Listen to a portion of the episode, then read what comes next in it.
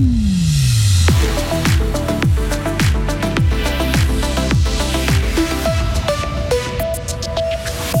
C'est l'histoire d'un pingouin qui veut aller sous les cocotiers. Les petits fribourgeois l'ont chanté hier à l'occasion du 1er mai.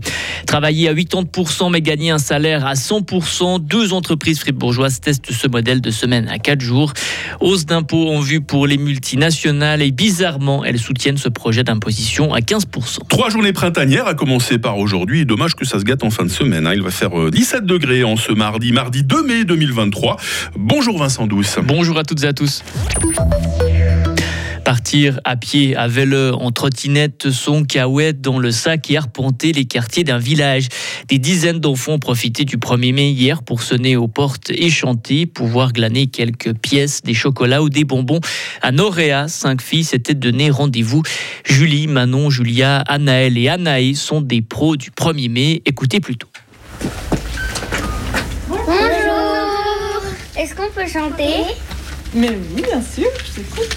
C'est une vieille sorcière qui s'appelle Grabouilla, Graboubou, Graboubou, Graboubou, Grabouilla.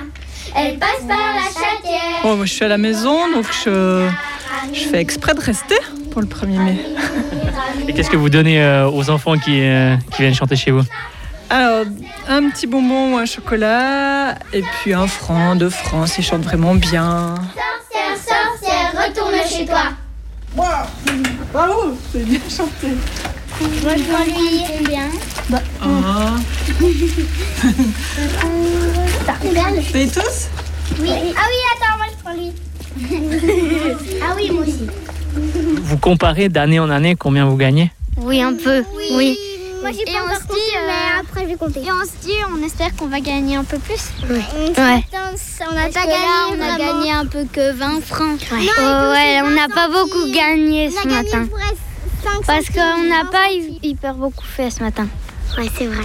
Ouais, mais on a gagné. après, c'est déjà pas quand même mal. pas Ouais. Et les bonbons, vous les avez déjà mangés? Moi, je n'ai pas mangé, mais. Non, juste euh, les cyclettes là. qu'on a acheté. Et certains habitants du village de Noréa avaient accueilli près de 50 enfants vers 15h hier après-midi. Et le 1er mai n'est pas que synonyme de chant des enfants, mais aussi de revendications. À Fribourg, 300 personnes ont défilé hier en fin de journée pour la fête du travail. Elles ont demandé une revalorisation des salaires et un salaire minimum.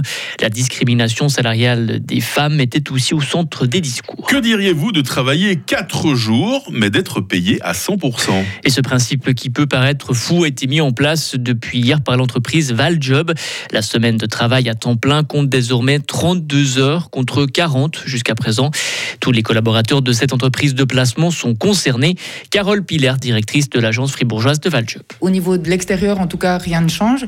Et au niveau de la semaine à, à quatre jours, alors c'est un vrai cadeau en plus qu'on a reçu là, parce que c'est pas une semaine réaménagée. Ça veut dire qu'on travaille plus les quatre autres jours et on a congé le vendredi, ou comme certaines entreprises, le vendredi après-midi.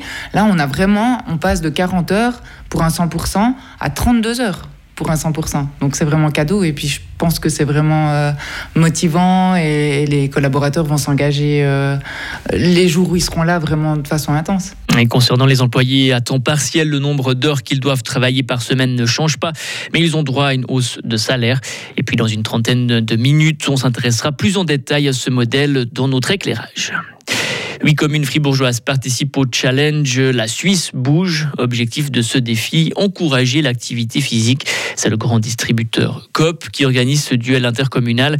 Pour y prendre part, deux méthodes. Participer à des activités proposées dès aujourd'hui ou télécharger l'application créée pour l'occasion. Chaque minute de mouvement comptabilisé s'ajoutera au profit de la commune de son choix. Taxer les multinationales à 15%. Les Suisses vont voter sur ce sujet le 18 juin prochain. Plus de 140 pays vont harmoniser leur taux d'imposition. Et si les Suisses disent oui, cela veut dire une hausse d'impôts pour les grands groupes du pays. Et pourtant, les multinationales soutiennent ce projet.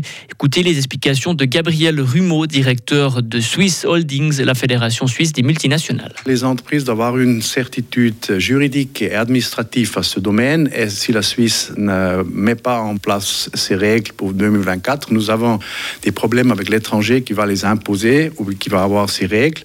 Et ainsi, il pourra même avoir le problème de double imposition, c'est-à-dire qu'ils doivent peut-être payer une fois les impôts en Suisse ou dans différents autres pays deux fois.